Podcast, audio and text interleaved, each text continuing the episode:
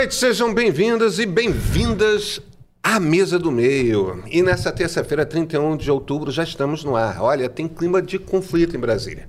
Na esplanada dos ministérios tem petista contra petista na briga do déficit brasileiro.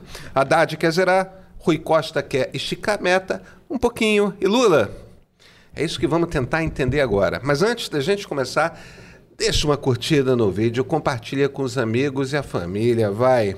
Com isso a gente alcança mais espectadores e o nosso jornalismo cresce. Não se esqueça também de se inscrever no nosso canal. Assim você não perde um único conteúdo gratuito que publicamos aqui, olha, diariamente. Vocês já conhecem essa dupla muito bem, são íntimos, mas eu faço questão de apresentar os meus colegas de mesa. Aqui no estúdio estão a jornalista Marilis Pereira Jorge e o cientista político Christian Lynch, que estrategicamente já jogou um certo copo assim pro, pro lado da mesa. Esse aqui é. Essa... Não, água, mas esse água. copo não era um transparente, ô, Christian. Cadê o seu copinho? Você pegou o óculos errado hoje. Aham.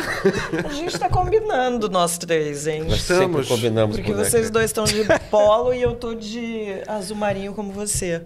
Entendi. Então, uma combinação nem, nem dois sempre, a dois. Nem sempre a gente concorda, mas pelo menos na moda a gente está alinhado, hein? Pelo Olha menos. Só. Olha só. Aqui não existe poder de veto, só de vinheta. Manda lá, Bruno.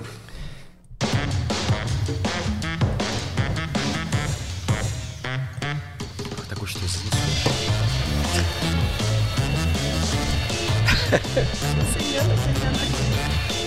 a mim. Um quer zerar o déficit público, o outro aumentar a previsão do índice para esse ano. Entre Fernando e Haddad e Rui Costa, a coisa anda séria. Haddad não quer mudar de meta, quer persegui-lo, enquanto Costa defende uma alteração via legislativo para que o governo não deixe de cumprir os seus compromissos. Lula já sinalizou nesse governo e nos outros que não cumprir a meta não é uma coisa do outro mundo. Quem ganha essa queda de braço ministerial? Lula já assinalou no, nesse governo e nos outros que, na opinião dele, não cumprimenta, não é. No fim das contas, a questão é a seguinte: e, e, é, eu acho que essa conversa está tão torta, sabia? Está tão torta. Porque, no fim das contas, e, e, e, o Lula, eu acho que já aprendeu, de certa forma, um truque é, que é ótimo para a rede social, que é, ele chama um bando de jornalista e ele se vira e fala é, não, esse negócio que a Faria Lima fica ali zangada, gananciosa, é, é, porque eu não vou cumprir a meta, mas eu não vou deixar de fazer nenhuma obra, tudo mais. E aí vira essa caricatura de que é uma briga de liberais contra desenvolvimentistas. Gente, quem pega esse dinheiro é o Centrão para fazer obra no quintal deles. E 2024 é ano de eleição municipal. Entendeu? Isso, essa briga não tem rigorosamente nada a ver com um projeto desenvolvimentista de país, não tem rigorosamente nada a ver com uma obsessão liberal por, por, por é, você não gastar mais do que arrecada. Esse troço tem a ver com o seguinte, ó, estão fazendo uma reforma tributária e aí, na hora do vamos ver, chega lá no Senado e os senadores começam a dar perdão para o agronegócio. Não, para o agro o imposto vai ser um pouquinho menor. Para os médicos o imposto vai ser um pouquinho menor. Para os advogados o imposto vai ser. Aí um bando de corporação, tanto, tanto de, na PJ quanto na pessoa física, vai ganhando as suas isenções. De qualquer jeito, a reforma tributária vai ser melhor do que é.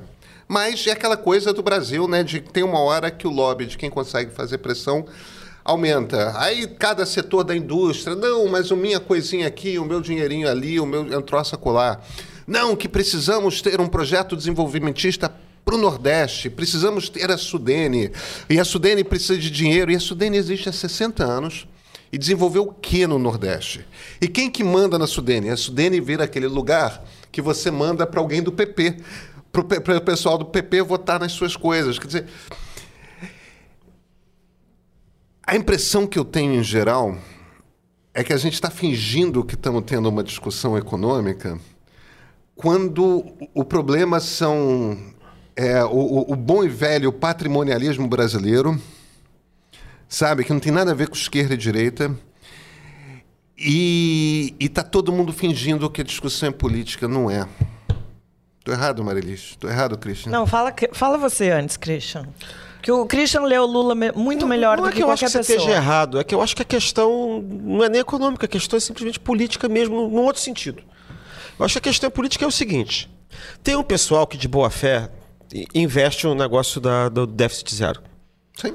De boa fé, que tá ali, que acha que precisa mesmo para era pão duro. A gente está vendo já, de algum tempo para cá, semanas para cá, por diversos sinais, inclusive das dificuldades colocadas pelo Congresso nessa queda de braço patrimonial, que vai ser difícil sair esse, esse déficit zero. Né? E, e tem um pessoal, digamos, que não está de boa fé, que insiste no discurso déficit zero porque sabe que ele não vai ser alcançado. Então, você fica insistindo em ter que ser zero para quê? Para que na hora de. Tem uma hora que não vai ser zero. E aí a- o mundo vai cair nas costas do Haddad. né? A impressão que me dá é que o Lula pode ter o, o outro no meio também, aí, a Casa Civil no meio. Mas, é, mas acho que o cálculo, o cálculo um pouco é o seguinte: esse déficit não vai sair. Ou ele faz um cálculo de que não vale a pena fazer sacrifício, ter sacrifício para conseguir é, esse, esse, esse déficit zero, que não, não vai rolar mesmo. Então o que, que ele faz? Ele já diz que dificilmente vai rolar. Que, que vai acontecer? Ao mesmo tempo, ele tem que ficar gerenciando a coalizão. O que, que acontece? Ao mesmo tempo, fica o Haddad dizendo que vai, vai continuar tentando cumprir. Aí ele já fica meio coberto. Porque vai acontecer o seguinte: se ele conseguir o déficit zero, ótimo. Se ele não conseguir, o outro já disse que ele não ia. E aí ninguém vai poder ficar dizendo que não sabia, que não conseguiu, que não sei o quê. Eu tenho a impressão que foi isso. E ele já fez essas coisas antes. Entendeu? Então, se- não sei que mês do ano vai sair o. Sei lá, se é janeiro, que, quando é que vai sair essa história. Né? De que o, que, no- que o déficit não, não deu para ser zero, mas já- aí já está precificado. Fica, fica uma semana de confusão, fica É, uma é semana de longo- confusão e depois passa. É ao longo do ano. No fim das contas, você vai gastando o dinheiro que tem para gastar, vai arrecadando o dinheiro que tem para arrecadar. E aí você vai começando a contingenciar ou não os gastos do governo. E aí você decide se no final você vai gastar no final daquele ano mais do que você é, é, mais do que você tem ou não. A, a coisa é Eu, muito eu acho que só a mensagem, a mensagem que quer passar é o seguinte: olha, ele vai fazer tudo que ele está podendo fazer para ter o déficit zero. Mas se não der, já estava avisado que não ia dar. Então, Eu acho que é isso que ele está querendo. Eu acho que o movimento é para é é surtir esse efeito depois de uma semana ou duas, entendeu? olha, eu não vou entrar na, na, na questão de se vai ter déficit de zero, se não vai, porque vocês, enfim, explicam isso muito, muito melhor do que eu. Não Mas apoiado. O Lula, o Lula é extremamente habilidado pra, pra- habilidoso para lidar com essas questões. E aí o que, que ele faz? Que você estava colocando ali.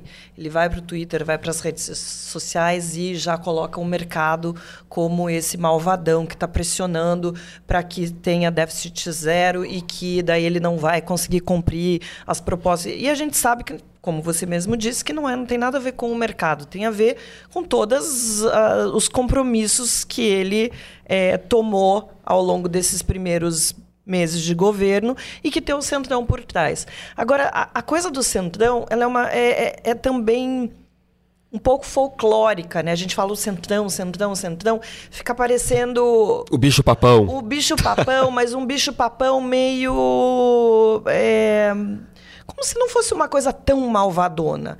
O bicho papão acaba ficando no mercado mesmo. Fica essa coisa dos liberais que estão querendo, na verdade, não estão querendo deixar o presidente governar. E o Lula acaba conseguindo é, ter alguém para culpar nessa história toda. Elege um vilão, né? São os gananciosos. elege um vilão e, enfim.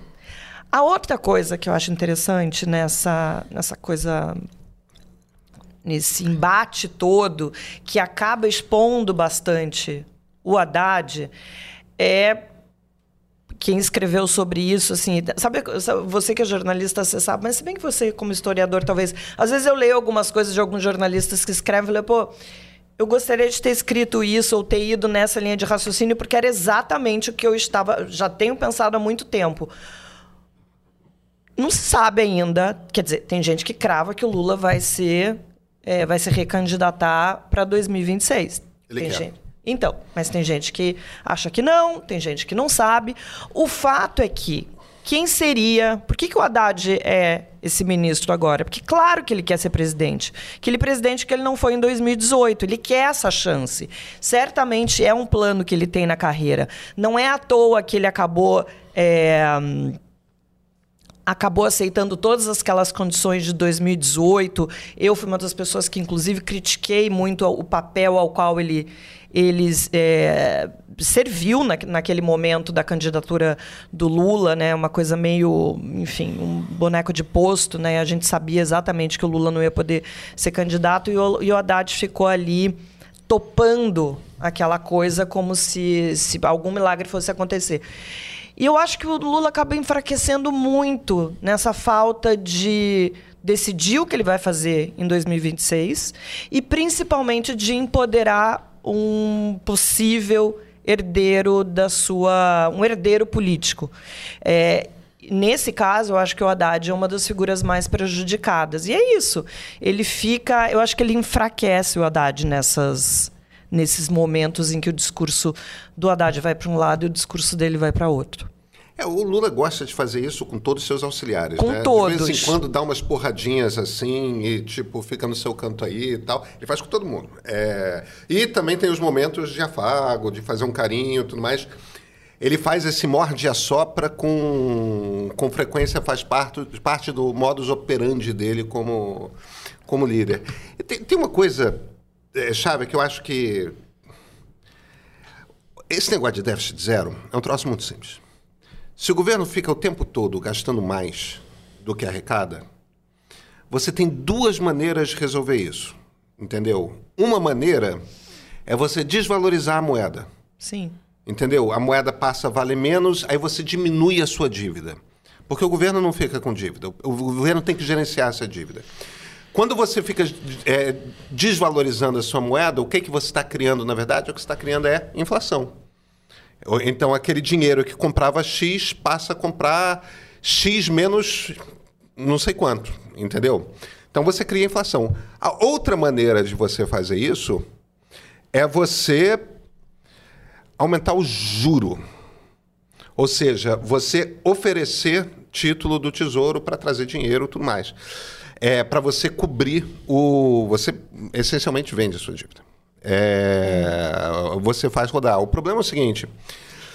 Conforme o país vai se tornando um país que se endivida, endivida, endivida, endivida, outras nações ou outros investidores que olham do, outros investidores que ficam olhando do mundo, eles ficam olhando para aquele troço e falam, olha, é, é, eu não sei se eu vou botar dinheiro aqui. Então, começa a entrar menos dinheiro no Brasil. Isso quer dizer que quem topa emprestar dinheiro para o Brasil ou comprar papel brasileiro se vira e fala: tudo bem, eu compro, mas eu quero um prêmio maior. Claro. Então, na verdade, se o governo vai aumentando a sua dívida, seu governo vai aumentando a sua dívida, porque ele vai. O dinheiro que entra para investir é um dinheiro que entra mais caro, porque o dinheiro, o governo, para não ter inflação, está pagando um juro maior. Entendeu? E assim consegue segurar a inflação. No, no fim das contas, você fica com uma de duas escolhas. Ou você faz uma coisa de aumentar muito a taxa de juro da economia do país, e aí todo mundo que precisa de um empréstimo está ferrado, entendeu? Porque vai pagar muito por aquele empréstimo. Ou então você lida com inflação. E aí, todo mundo que conta dinheiro está ferrado, porque vai comprar menos coisa no supermercado. Com certeza. Então, eu acho que tem uma certa irresponsabilidade na maneira como, como Lula fala assim, sobre o déficit, porque fica parecendo assim. Ah, mas que esse negócio assim não é tão grave, o pessoal fica tipo, cara, quem vive de investir dinheiro, faz dinheiro. Se tem inflação, se você tem dinheiro para investir, você faz dinheiro. Entendeu? Se você quer comprar é, é, título de coisa, disso, daquilo, você faz dinheiro. E se não fizer dinheiro no Brasil, você faz dinheiro em outro lugar. Uhum. A, a, turma da Faria Lima, a, não vou nem falar da turma da Faria Lima, quem vive de investir dinheiro não está nem aí. É, isso, isso, não é, isso não é relevante, entendeu? Tem outros lugares para investir, vai fazer mais dinheiro aqui, faz dinheiro de um jeito ou faz dinheiro de outro jeito. Para eles não é importante. Para quem que é importante? É importante para quem está com dívida. Porque a dívida fica mais cara. Tipo classe média mesmo, entendeu? É... Porque o juro fica difícil de pagar. É importante para quem tem um dinheiro muito contado e vai ter que decidir quando entra no mês se vai comprar uma, uma lata mais de óleo de soja ou não. para essa pessoa é muito importante. Por que, que a gente teve fome no Brasil nos últimos anos? Porque a gente teve inflação. Entendeu? É claro que a pandemia faz parte do jogo, mas inflação, para gente pobre, é um problemaço. E você não cria. Ah, tudo bem. Mas se você investir tanto que a economia crescer mais do que você se endividou, a coisa dá certo no final. Dá, essa é a promessa dos desenvolvimentistas. Se você conseguir gerar, gerar crescimento econômico maior do que o que você endividou, tá tudo certo. O problema é que a gente não faz isso, sei lá, desde o Médici, né? Entende? Mas Pedro, você está falando, do, você está dando uma explicação macro, uhum. é, mas quando a gente olha para o micro, né? Eu acho que é uma coisa mais micro. Eu não sei se é isso mesmo, estava olhando, olhando aqui, querendo ver qual era o déficit atual. Estava dando quase 7%. Uhum. É, eu tenho a impressão de que essa coisa, a inflação parece que está em baixa, né? Está em baixa. Então, eu tenho a impressão de que essas circunstâncias, no Juro momento, alto. Não são. Juro alto. Graves no momento. Então, o juro está é. alto e está, enfim. A inflação está em baixa porque. A, a inflação está em baixa porque o juro é um dos juros. Eu, eu acho que ainda é o juro mais alto de é, Eu estou só querendo dizer que eu acho que existe um cenário em que se você consegue derrubar o déficit de 7 para parece que é 7, perto de 7, déficit nominal, né? Se você consegue derrubar para perto de zero, não é zerar, mas baixar para 1, para 1,5. É ótimo. Né? Então, pois é, então eu acho que não, é, o, o negócio não é tão, tão, tão complicado assim. E você tem um cálculo político. Né? Eu estou pensando aqui com, alguns botões. Não, você, né? o seu raciocínio... Então, cálculo político, você tem uma eleição do ano que vem. Você vai querer, o governo vai, vai, vai perder a eleição para Bolsonaro? Para, para, para, para, Entende o que eu estou querendo dizer? Então também tem um cálculo que é político, o cálculo não é só econômico quando você está tá ali na frente. E, e, a gente sabe que o Lula é assim, o Lula é, é assim, eu sou expert em ganhar a eleição. Para ganhar a eleição tem que fazer isso, tem que fazer aquilo, tem que fazer aquilo e tal. Então não precisa zerar, pode ficar em 1%. Eu tenho imaginando que o cálculo político seja esse.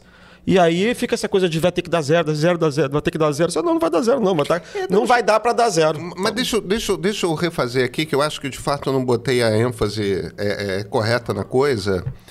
Eu acho que esse negócio, o Lula pinta esse troço como um debate econômico, é porque ele sabe que ele está criando, como você estava falando, um, um, vilão lá, entendeu? São os gananciosos do mercado tudo mais.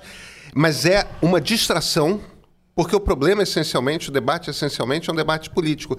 Eu só não concordo de todo que é uma coisa de ou Lula ou Bolsonaro. Porque, na verdade. Não, tudo bem, mas enfim, é o cálculo é, político. Não, não, sim, sim, é. sim. Porque, na verdade, é, quanto mais obras eles fizerem. Porque percebe que eles não estão falando, vamos estourar porque a gente vai investir em, em ciência, porque a gente vai investir em educação. Não, não. Vamos estourar porque a gente vai fazer obra. Porque obra é aquela coisa que ganha eleição de prefeito. é e eleição isso. de prefeito ajuda a ganhar a eleição é, claro, para governador e para presidente depois. Claro, é isso mesmo. Mas é uma coisa que beneficia, no jeito que o troço está desenhado agora, de, de, beneficia todo mundo generalizadamente. Quanto mais o governo gastar em obra, não é só o PT que se dá bem. O Centrão se dá bem, o PP ganha, vai ganhar muita obra. É, o, o, PL vai ganhar muita obra. E aí, todo eles, mundo. E aí eles vão votar mais com o governo essa esperança do governo, né? Isso a gente nunca sabe, é o que o governo quer. É o que costuma acontecer. É. É, quais eram os problemas que a gente tem falado que o, o Centrão. O Centrão está vendendo, isso é um problema que o Lula tem. O, o Centrão está vendendo voto muito mais caro hoje em dia. Né? Você sabe que uma coisa engraçada que eu estava pensando? Eu estava escrevendo meu artigo para amanhã, que amanhã é minha vez, né? na, na quarta-feira, e estava vendo o percentual, as dificuldades que saíram no artigo, que, aliás, excelente, da Luciana Lima, sábado passado, aqui no meio também, é, das dificuldades do, do, do, presidente com o Congresso atual. E é muito interessante porque aconteceu, até a gente até conversou sobre isso quando o Lula ganhou há um ano. Como é que ia ser o governo Lula. É que é um, é um pouco parecido, a situação do Lula é melhor, do certo ponto de vista. Né? Mas é muito parecido com o Bolsonaro no seguinte sentido: você não consegue avançar nas suas agendas para além do, do da, da administração federal. Ou seja, o, lembra, o Bolsonaro queria passar a agenda de armas, o Congresso brecava. O Lula tenta passar, sei lá, eu acho que ele nem tenta, porque ele é mais esperto, né? passar agendas progressistas do ponto de vista de costumes. Nem, nem, nem pensar, porque também não vai. O máximo que você pode fazer é políticas a partir do próprio é, governo federal que não exijam legislação, não exija fazer lei, lei nova, que não exija passar pelo Congresso. O Congresso virou uma rolha. Né? É uma rolha que meio que. uma, uma, uma pedra que é, torna difícil para você ir para a esquerda Mas também torna difícil você ir muito para a direita. E aí, isso é um problema que vai continuar. Vai. Deixa eu ler uns comentários aqui. Giovan, Jordana Bartolomei, gente, é sério mesmo que alguém acreditou nessa meta de déficit zero? Desculpa, mas o mercado não é tão inocente assim. Para mim é tudo jogo de cena. Adoro vocês. Jordana, os economistas que eu conheço, nenhum deles achou que o, o déficit, a meta zero em 2024 seria cumprida, tá? É, a maioria dos economistas que eu conheço, aliás, acham que a não ser que o governo aumente pacas a arrecadação de imposto ou diminua em algum lugar, não vai ser cumprida nem no último ano do governo. É... Isso, pelo menos, é o que eu tenho ouvido. André Barros Leal. Esse morde-a-sopra pode ter funcionado nos governos anteriores que possuíam uma oposição propositiva e responsável. Contra uma turma do contra, valeria uma estratégia mais consciente. Eu acho que eles não têm escolha, né? No momento, eu acho que não. Porque o problema não é. Eu nem sei se os outros governos tinham uma oposição tão propositiva eu assim. Eu também acho que não. É, mas, de fato, depois que o Bolsonaro deu o orçamento para o Arthur Lira. E o Congresso já estava ficando conservador. Então você juntou duas, dois fatores aí adicionais. Por isso que eu estava até comentando nessa. Só pensando em voz alta, assim, nesse artigo que eu estou escrevendo para amanhã, que é assim: o, o, o, governo tem uma espécie de intuito de restauração. Vamos voltar para 2010. O problema é que o Congresso não é de 2010, a sociedade uhum. não é de 2010, e aí tem certas coisas que você consegue repetir, tem outras coisas que você não consegue repetir, e tem outras coisas que você não deve nem tentar repetir, porque vai estar. Tá vai dar errado, entendeu? Então eu tenho a impressão de que o governo tem que estar tá indo tateando, assim, de forma experimental, até onde ele pode ir, o que, que dá certo, o que, que não está. Eu acho que a questão da segurança pública é um problema desse. Porque aí também o problema. Eu estou dando só um exemplo assim: você tem um problema da, da, pauta de progressista, você tem um problema da política econômica, e você tem o um problema da, da segurança pública, entre outros problemas, que você fica tentando isso. Agora, o problema é que aí não tem nem velho acerto para tentar, tentar trazer de volta. Na verdade, é uma omissão, um negócio em que ninguém tocou. E aí eu acho que tem um desafio, que é o desafio que você tem que inventar coisas novas, você não pode repetir coisa velha. Né? Então, o governo ainda tem tempo para tentar ter esse esforço de criatividade. Né? Agora, você tem é, dificuldades objetivas. Como é que você vai fazer com o Congresso? Entendeu? Você vai ficar tentando reeditar um presidencialismo de coalizão sem ter, sem ter maioria, pagando um preço alto. Uma coisa que me passa pela cabeça é. O Congresso fica cada vez mais, forte nesse sistema presidencial que a gente está e não tem responsabilidade nenhuma sobre a política. Nenhuma ele sempre ganha. Ele só ganha. Ele vai levando mais dinheiro. E se der errado, tchau, benção. Eu não tenho nada Sim. a ver com isso. E vou fazer a mesma coisa com o próximo. Eu fiquei com raiva outro dia no, no Twitter e escrevi um negócio assim do tipo: pelo menos no semipresidencialismo, você podia tentar, o presidente poderia dissolver a Câmara e convocar a eleição para ver quem é que tem razão, entendeu? Porque no quadro atual, não tem jeito. É, esse que é o troço desse congresso que quer. É um congresso, né, Marilis, que quer controlar o orçamento, mas aí a culpa das decisões é do é Palácio do, do Planalto, não é do Congresso, né? Quer dizer, você é o melhor dos dois mundos. Você que decide como gasta, mas a responsabilidade do gasto mal feito ou da política que não foi executada é do outro. Eu acho que tem uma coisa ainda pior. Tem uma parte do, do Congresso que não vota com o governo, que faz uma oposição é, que não é uma oposição propositiva, não é uma, oposição saudável. É, pelo contrário, fica trazendo pautas e conseguindo controlar uh, uh, a pauta, conseguindo controlar a pauta que está em discussões na, nas redes sociais, por exemplo, de coisas que muitas vezes ou vão ser barradas no, no STF, ou que não serão votadas na Câmara. Deixa eu trazer uns comentários aqui, enquanto as pessoas se aproximam mais. Samanta Pacheco, eu acho que se o Haddad fosse desde já lançado como pré-candidato do Lula para 2006, ele seria absurdamente atacado, não só pelo PT, e seria inviabilizado como candidato. Vige João Dória pré-22. Vitor Hugo, Lula acerta ao se contrapor à austeridade. Gastos e investimentos públicos são fundamentais para reconstruir o país e promover o desenvolvimento. Tá certo, cara, tá certo, Vitor. É isso aí. É... Então, mas é, comentar em cima do, do comentário da Samanta não seria exatamente lançar o Haddad Mas a gente viu o que aconteceu, por exemplo, no caso do Itamar e do Fernando Henrique lá atrás, no Plano Real, quando o Itamar começou a abrir espaço aos poucos para que o Fernando Henrique, Fernando Henrique ganhasse protagonismo e lá na frente fosse lançado a. a... Itamar não abriu espaço aos poucos, né? O plano real deu certo pra cacete. Foi, mas assim, ele, divi... ele acabou dividindo o protagonismo e o Fernando Henrique, com toda aquela exuberância dele de pessoa que é muito mais exuberante do que o Itamar. É. é... Pó, pó, pó. Ah, não faça isso. Não, Não, faça na verdade era pra ser um pavão. É, falou só que é um- não. faz assim.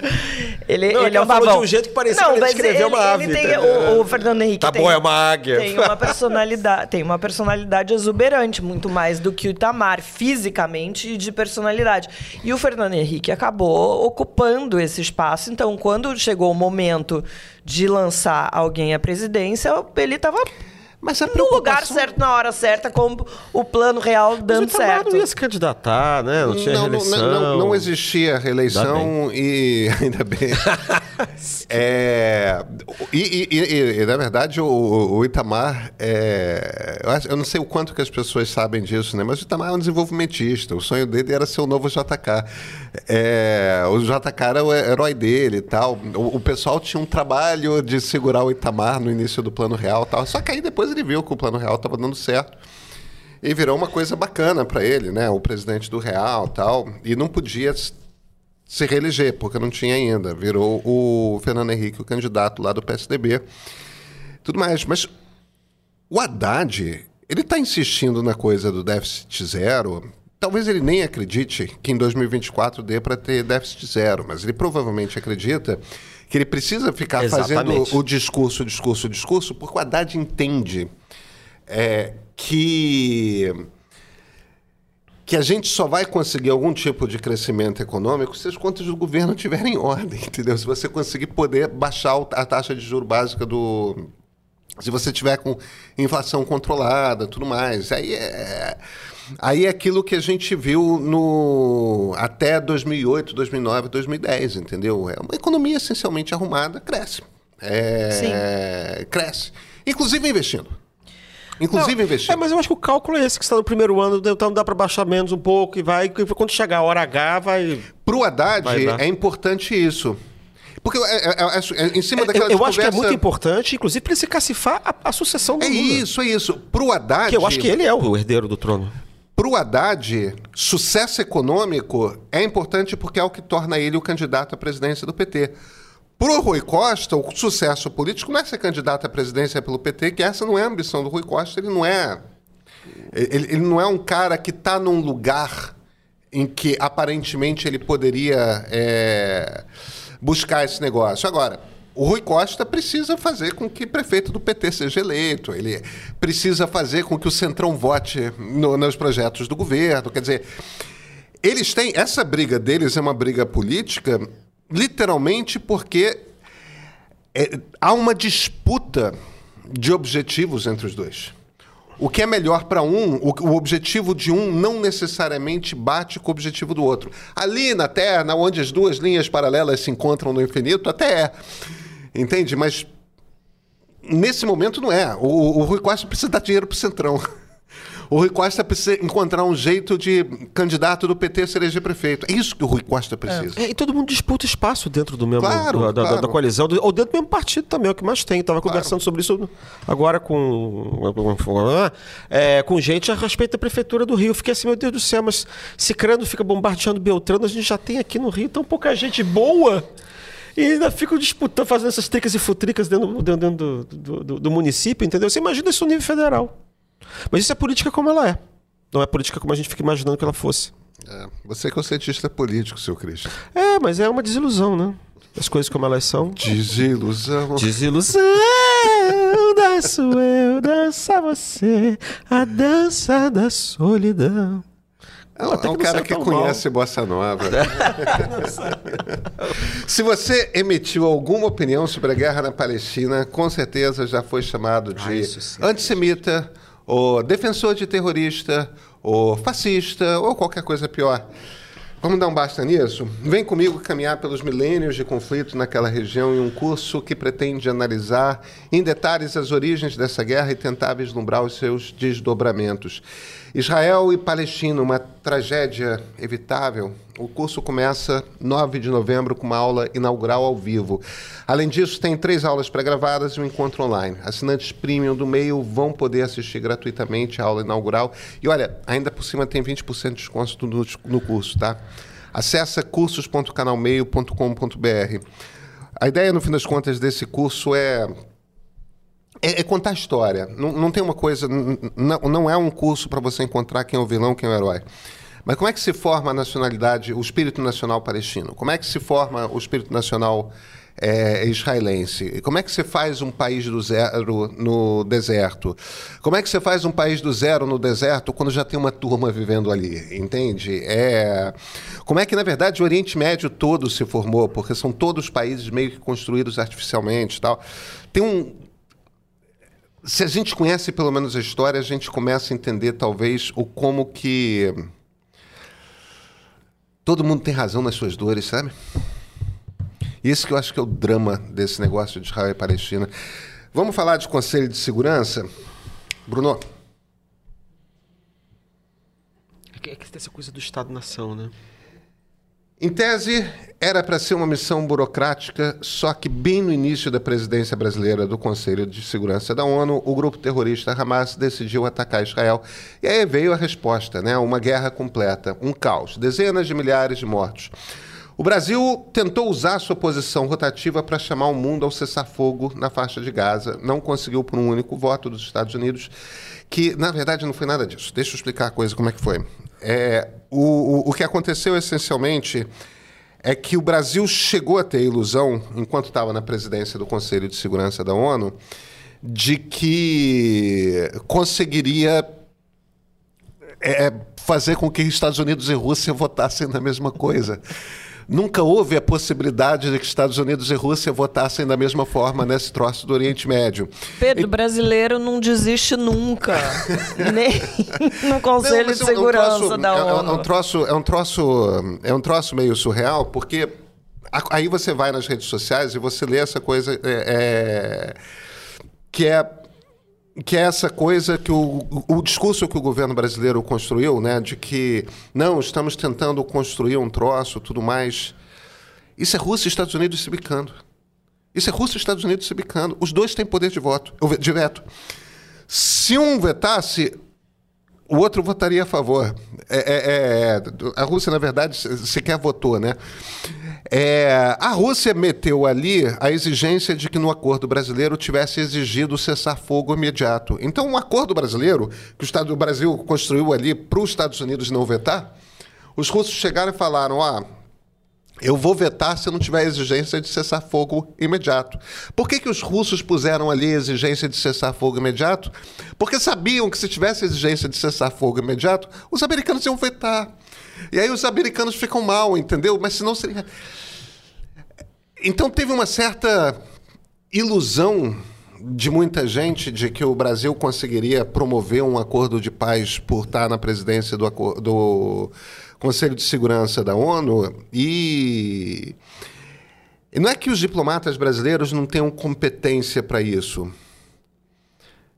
É que eles não foram convidados à mesa. Mas é isso. Quem é, mas quem é que acreditava realmente que isso pudesse acontecer? Cara, tem até matéria de jornal que diz isso, ah. entendeu? É, é, não, pois é, tem, tem, tem repórteres especializados que ficam ali fazendo trocentas avaliações e tudo mais. Gente, Estados Unidos brigando com Rússia, é, é. só isso. É só isso. Olha só. É, em boa medida, eu acho que 90% da, da, da política externa de cada país é uma é uma projeção da política interna de cada país. Então, na verdade, você quando você está tá vendo eles agindo ali, eles estão agindo em função dos seus eleitores. Também estão procurando ter ganhos da esfera internacional, mas de acordo com políticos. Com a, com a política. A gente vê que o Biden fez, o alinhamento que ele está achando que vai. Ele tem eleição no ano que vem contra o Trump, não quer perder votos conservador moderado, então ele adotou uma postura mais pró-Israel do que talvez do que fosse imaginável em outras circunstâncias. Né? É, eu, eu acho que o Brasil, o, o objetivo do Brasil também lá fora não era conseguir fazer a paz mundial. Né? O objetivo qual era?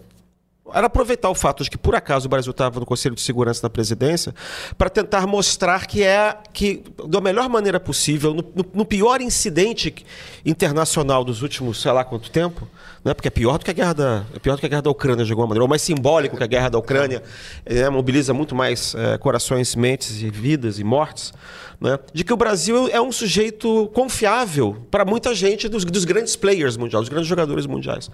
Né? Eu acho que o, a, a, intenção era essa. E o Brasil conseguiu fazer um negócio é, bem feito. A gente tem que se pensar na seguinte: que, que, é, esses caras não estão querendo exatamente aquilo que parece. No, eles estão procurando alguma hum. outra coisa. Estão procurando prestígio, estão procurando força. Estão procurando mostrar que. Porque, em última análise, é, o que o governo quer é fazer parte permanentemente do Conselho de Segurança Sim. da ONU e mostrar que aquilo ali é um círculo de ferro oligárquico com esse veto e, com, e fechado aos outros. Né? Eu acho que o Brasil conseguiu fazer as duas coisas desse ponto de vista, do ponto de vista dos objetivos do Itamaraty. Ele consegue mostrar que o Brasil é o país. Bom, a gente conseguiu fazer uma resolução que aumentou, inclusive, o custo dos Estados Unidos. Porque os Estados Unidos ficaram isolados ali. O único que votou que vetaram foram os americanos. O resto tudo foi. Ou se absteve ou foi contra. Eu acho que isso foi um golaço. Olhando desse ponto de vista mais, digamos, mais maquiavélico, eu acho que foi um grande sucesso da, da, da, da, da política externa brasileira ali e conseguir mostrar as duas coisas, que ele é confiável e que aquilo não funciona do jeito que está. É. Da, da, daquela armação. Agora, achar, agora, achar que a gente tá, que tá todo mundo ali buscando você quer paz mundial, com, isso é uma ingenuidade. Né? É. Pior ainda no caso dos outros. Você vê que até no caso da Rússia, no caso de, de todos os outros, da China. Bom, você mesmo acabou de falar quando você fala dessa questão dos Estados Unidos e da Rússia, qual é a motivação deles? É toda de política, política interna. Claro. E a projeção, da, a, a, política externa deles é a projeção da política interna. Talvez a gente devesse começar a pensar a política brasileira também assim. Claro, é, é tem, tem, um ponto chave aí para compreender que é o seguinte: é, a comunidade judaica americana é majoritariamente democrata. É, vota no Partido Democrata. Então você não vai ver presidente democrata sendo contra Israel. Não vai. Não vai acontecer. O que mais se distanciou um pouco, mas porque havia um espaço político em que uma distância. É, uma distância que não é não apoio, mas uma forçada ali para no processo de paz, foi Barack Obama. Mas é porque foi um momento também em que havia disposição muito maior de diálogo pela paz, tal. Quer dizer, o Obama teve um espaço político para isso. Aí, do outro lado, no lado republicano, entre os evangélicos, que é aquele eleitorado conservador cristão americano, eles são muito parecidos com os evangélicos brasileiros. Eles têm uma leitura sua é de Israel, entendeu? Que é uma Israel que não existe. Sim. É mas tem uma coisa ali de. É Israel do Antigo, do Antigo Testamento. É, é, quase isso, é quase isso. Mas é aquela coisa do Bispo Macedo que se veste de rabino, né? É, o, o, o, o Bispo Macedo hoje em dia se veste de rabino, porque é aquela coisa pesada de Antigo Testamento tal. e tal. E, tem evangélico Gente, no Brasil que usa. Disso. É, ele não. Mas, mas ele não construiu em São Paulo um templo igual ao Templo de Salomão? Cara, Tefelim. Meu barbão, Deus. entendeu? É, é... Mas é uma barba natural? Barba natural. O bicho Macedo tá com barbão. Esse negócio não é sério. Você, não, ele é um rabino. Você entra ali, have, entendeu? É.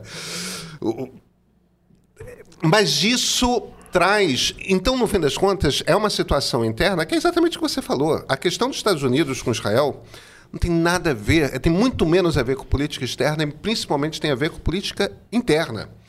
Tem um pedaço importantíssimo do eleitorado conservador que é pró-Israel, tem um pedaço importantíssimo do eleitorado é, progressista que é pró-Israel, por razões diferentes, mas não importa. O problema é que ambos são pró-Israel.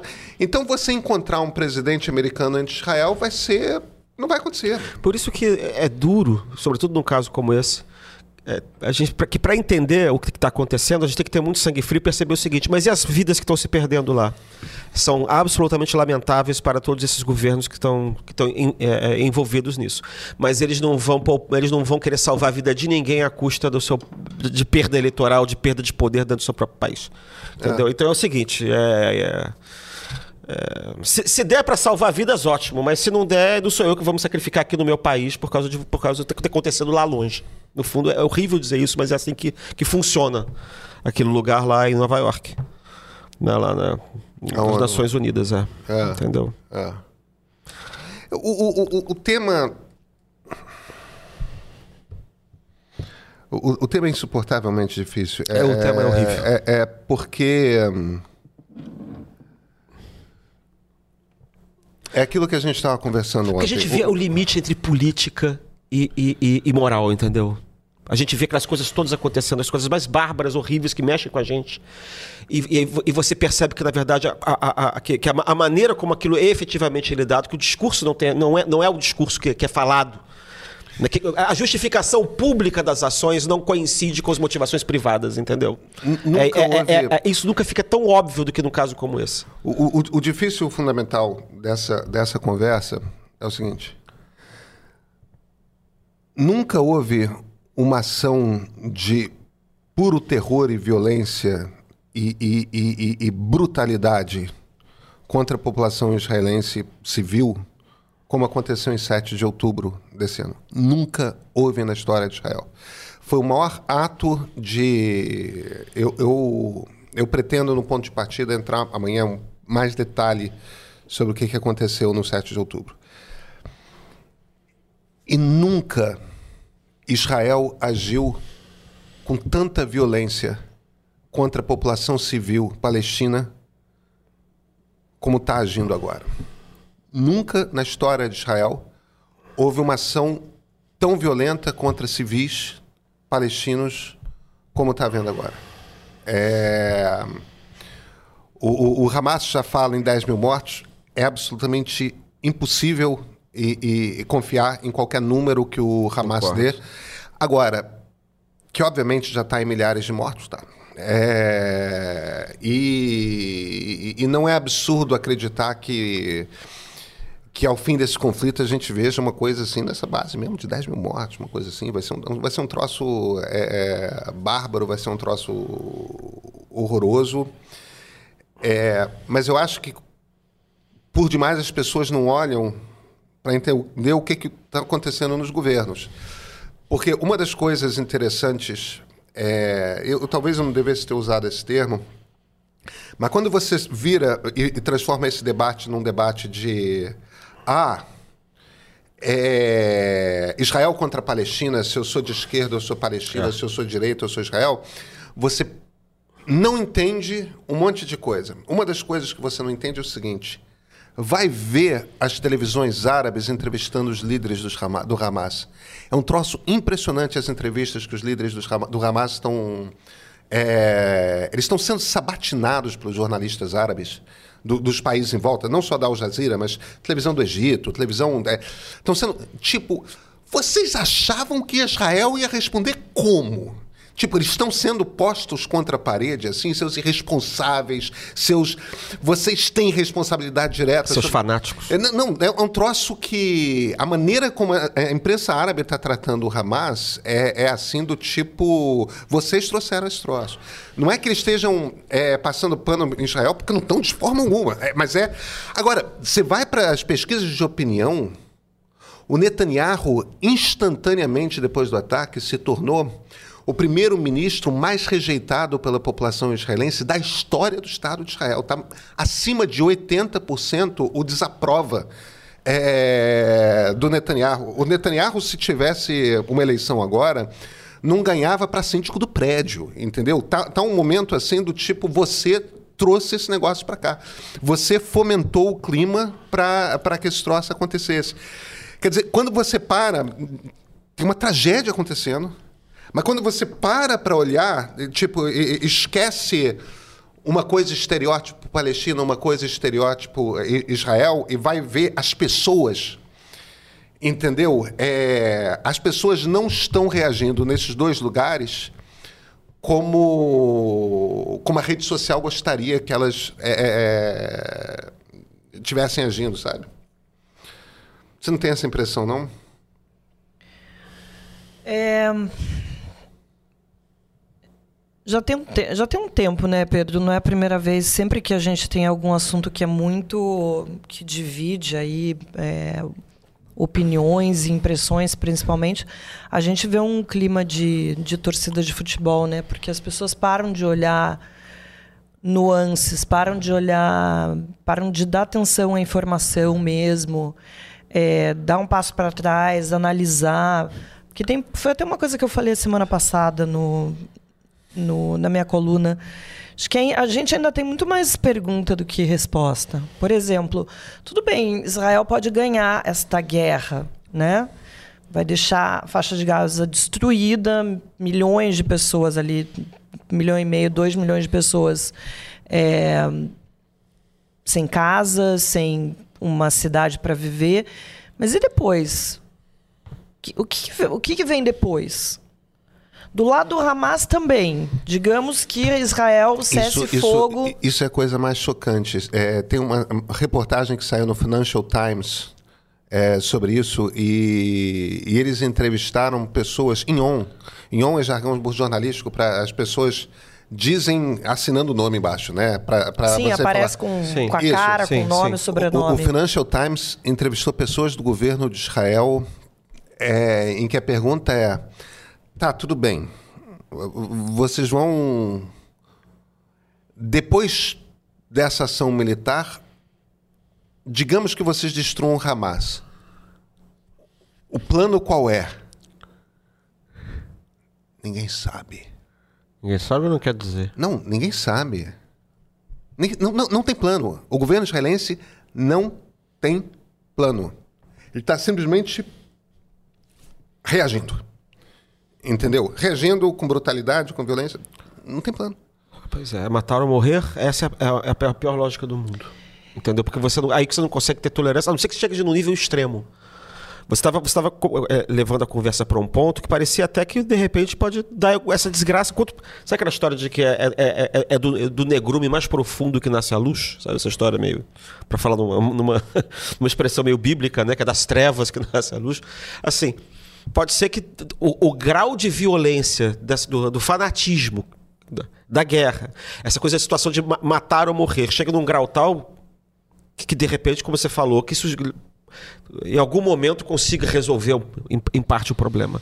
Porque se, quando a violência chega a níveis absolutamente insuportáveis para todos os lados, você, as pessoas sentam. Sentam e conversam. Tanto que não teve terceira guerra mundial. Porque quando todo mundo pode destruir todo mundo, você você tem que fazer, tem, tem que ter um modo, um modo, um modo, um modo de viver. Agora, o que, que você está dizendo? O que você está dizendo é que os níveis de radicalidade causados pelo, re, pelo reacionarismo, ultra-reacionarismo, ultra-ultra-reacionarismo é tal que a, que, que a, luta, porque a, a, política se torna uma, uma, uma, é vista como uma questão de sobrevivência, de matar ou morrer. E aí, cara, você não. É impossível. Como, como é que você vai botar uma cunha aí? Como é que você vai colocar. Fazer uma defesa de tolerância? Como é que você vai conseguir salvar vidas? É, você acha que. Ou, ou você mata ou você morre, cara. E, e, a quantidade de vidas do outro lado sempre vale muito mais do que as suas próprias, né? Quer dizer, as suas próprias valem muito mais do que a dos outros. Por isso que eu tava, antes de começar o programa, eu tava assim, eu não, não gosto de falar desse assunto, porque a gente vai falar o quê? Entendeu? Como é que a gente consegue trazer eu, isso de volta? O que eu tenho percebido é um, um aumento de, de radicalismo é, das pessoas e acho que isso, o maior reflexo de tudo que está acontecendo lá vai ser um aumento de radicalismo de, do, dos dois lados. Os palestinos, obviamente, vão ficar muito mais é, com tudo que está acontecendo e com essa resposta de Israel. Porque é isso, né? Ah, mas essa resposta deveria ser do jeito que é um cálculo que não existe, porque é um cálculo também macabro. A resposta seria qual? É, Israel invadir Gaza e fazer o que o Hamas fez? Estuprar, queimar, cortar cabeça, arrancar olho, tirar bebê de barriga?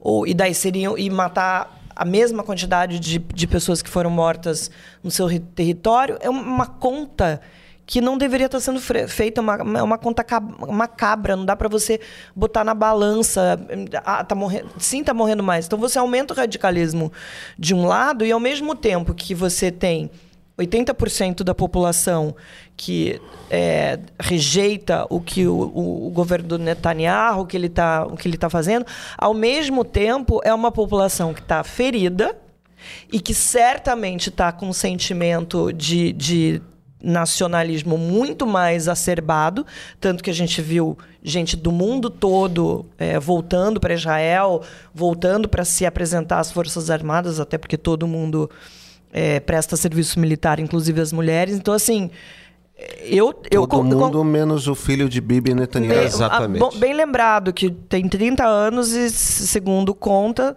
estava em Miami lá curtindo a vida doidado, que é uma baita de uma vergonha, né? Porque a gente está também já tem soldados israelenses que estão estão morrendo. Então, eu só vejo. O que eu vejo nas redes sociais é uma discussão absolutamente insana. É uma, eu acho maravilhoso esse curso que você falou que, que vai acontecer, porque eu acho que quem de fato tem interesse em entender um pouco da história, é, sabe, e se informar mais e dar, dar menos, é, menos opinião sobre tem a ganhar. Ontem, eu e o Pedro, a gente foi assistir foi coincidência, eu nem sabia que ele ia estar lá. Mas a gente acabou assistindo um filme que foi lançado em 2015, mas que chegou de novo ao Brasil, acho que vai estar nos cinemas, que é o último dia de Rabin. Isaac Rabin, que é primeiro-ministro de Israel, que foi assassinado por um colono judeu radical que era absolutamente contra aquele processo de paz que estava sendo costurado naquela, naquela época na região e que era considerado, de fato, um grande avanço, talvez o, maior avanço e o único Itzhak, avanço. Itzhak Rabin é, é, é, Itzhak Rabin é, é, é o maior israelense desde Ben Gurion. É, ele... Bom, ganhou o prêmio Prêmio Nobel da Paz, né? Junto com Yasser Arafat. Junto, junto com o Arafat. É, é, é, uma, é uma coisa que é, é, é, aquela coisa da, da coragem da liderança. Itzhak Rabin tinha sido o general que comandou a Guerra dos Seis Dias. Yasser Arafat é o cara que inventa a nacionalidade palestina. Ele... É, é que essa coisa de Estado-nação é um troço da Europa do século XIX, né? Não tinha no Império Otomano. Não. É... E em termos de povo, culturalmente, sírios, libaneses, palestinos são o mesmo povo. Se você perguntasse para alguém na primeira metade do século XX, naquela região, quem é o seu povo, eles não teriam a ideia síria, a ideia líbano, a ideia palestina na cabeça, porque em termos e era uma sociedade muito organizada em clãs. O Arafat era um cara de um clã muito importante.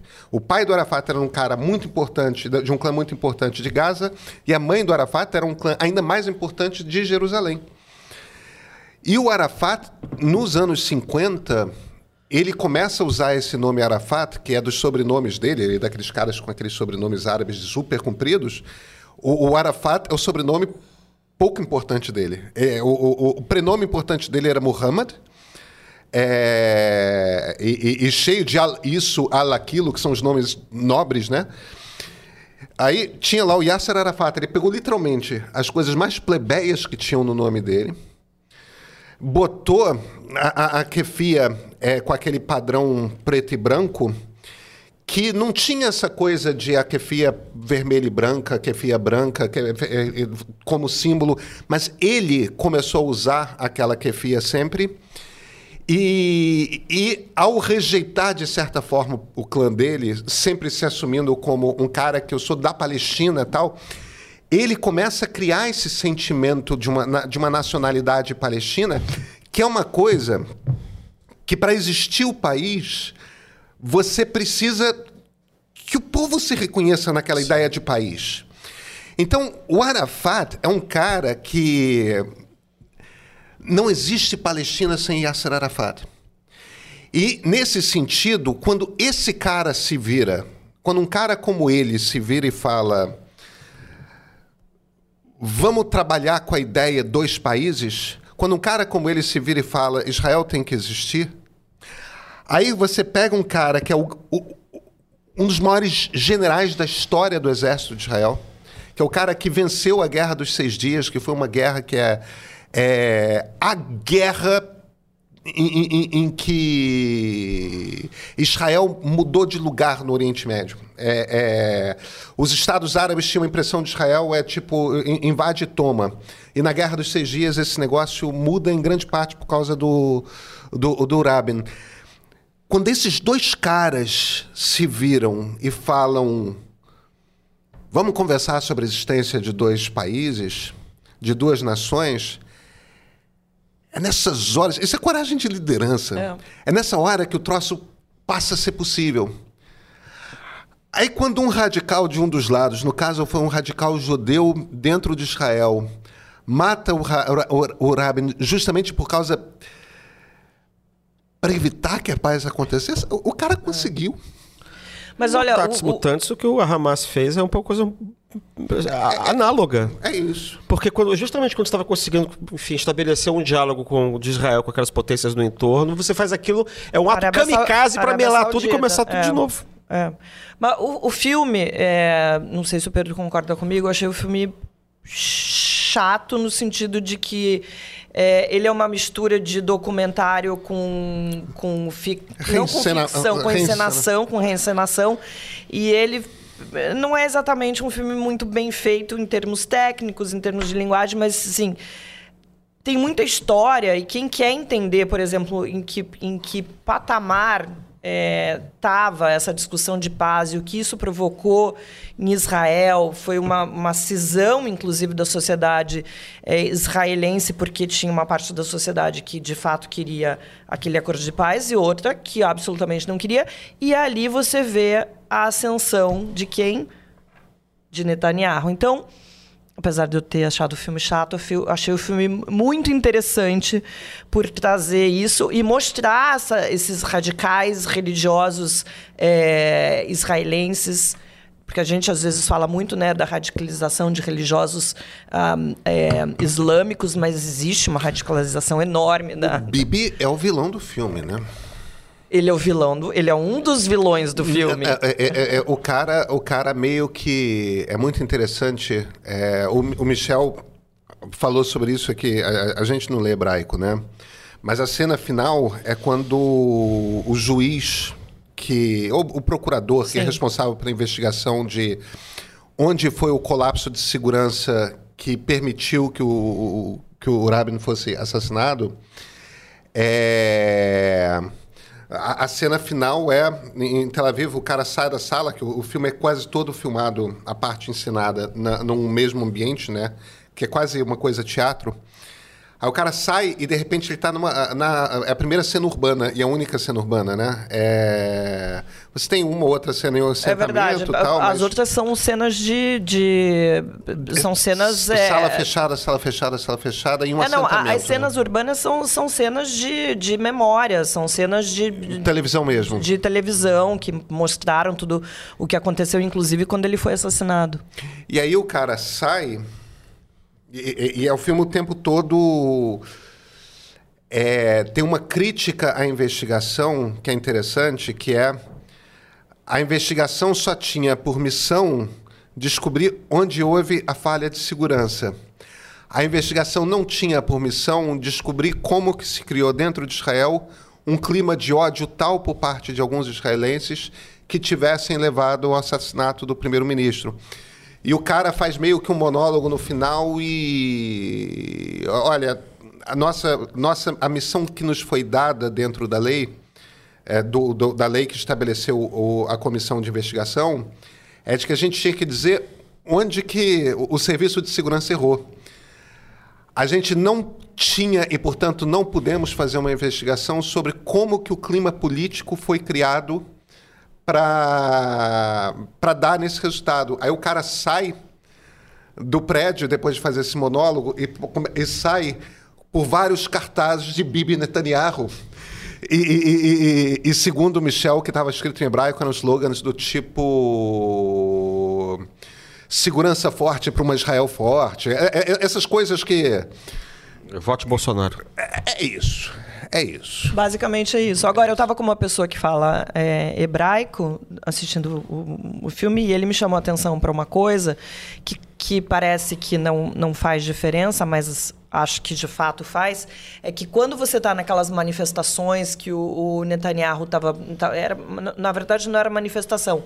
Era aquela coisa de comício. Ele está na rua, está lá falando, é, todo mundo gritando e com, com cartazes contra o, o Isaac Rabin. E você já está falando com sotaque de, de israelense, já está chamando ele de Rabin. É, e aí, uma das faixas estava escrito é, Morte a Arafat. E na legenda do filme, essa faixa foi traduzida como Morte aos Árabes. E essa pessoa que estava comigo falou: parece que não faz diferença, mas faz, porque uma coisa é morte ao Arafat, outra coisa é morte aos cidadãos, às pessoas que, né, que vivem nessa, nessa região. Mas eu acho que eu acho que o filme está no MUBI, se eu não me engano, que é uma plataforma de filmes mais mais cabeça e acho que vai estar nos cinemas também. Eu Tá acho que quem tem quem tem é, interesse, eu acho que vale a pena assistir. Eu, eu só tenho uma das coisas que eu tenho pensado nos últimos dias sobre esse assunto, que tá me, tá me- deixa realmente. Quer dizer, tudo me deixa muito chateado, mas me deixa particularmente preocupado é com o que a gente chama em ciência política de efeito demonstração da guerra da Ucrânia e agora dessa guerra no Oriente Médio. O efeito demonstração é o seguinte: quando você começa a ver muita gente de uma organização multilateral como a ONU tá, tentando fazer a paz, dizendo que o morticínio é inadmissível e o morticínio continua e a, a- a- instituição que procura garantir o diálogo né, e os direitos humanos se enfraquece, se mostra absolutamente incapaz de dar conta, você cria uma- um efeito de demonstração em todos os lugares de que as vidas não têm mais, não têm mais tanta importância como tinham os direitos humanos e que os conflitos podem ser resolvidos através da mais crua e repugnante violência que eh, as diferenças entre as pessoas são diferenças eh, que não são passíveis de serem enfrentadas por outro meio que não seja a eliminação do outro e isso começa a contaminar o entorno, entendeu? Você começa a contaminar outros países, começa a dar uma demonstração de que é assim que se resolve mesmo. né? Essa é a minha grande preocupação. Só mais uma coisa sobre o filme, porque eu acho que isso traz, é, tem a ver com o que a gente tem passado nos últimos anos. A coisa da. é, a coisa de, do assassinato de reputação, é, de fake news, uma indústria de fake news, que você vê esses radicais israelenses ali a toda conspirando realmente para. Contra a reputação do, do Rabin. É, de- de- para que essas informações tomassem, chegassem a público, é, falando sobre ele, de como ele estava, enfim, com uma doença mental e que ele, na verdade, estava louco por querer a paz. É, a gente vê o nascimento de teorias conspiratórias, né? Super, É, é, ali é, é muito emblemático, assim, e me lembrou de coisas que a gente está Onde vivendo tem hoje. ódio, onde tem puro fanatismo. bolsonarismo. É Puro isso. bo- Onde tem bolsonarismo ódio, onde tem puríssimo. fanatismo, onde tem Exatamente. mentira, onde tem pânico e o pânico leva a ideia de é matar ou morrer. É isso. Entendeu? Que, essa, que, a, que a guerra e o extermínio é a única maneira de, de você se salvar. É, esse, é, é, é desse efeito de demonstração que eu acho muito ruim sobre, sobre o resto do mundo. A gente já não, o mar já não tá para peixe.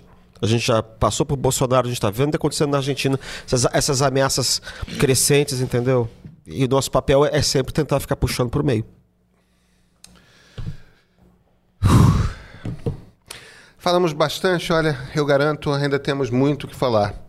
E ficaram muitos comentários aqui no chat para serem respondidos. Olha, a gente vai direto para a nossa sala secreta, onde continuamos o papo apenas para os nossos assinantes premium. Poxa, ainda não assinou? A gente te espera.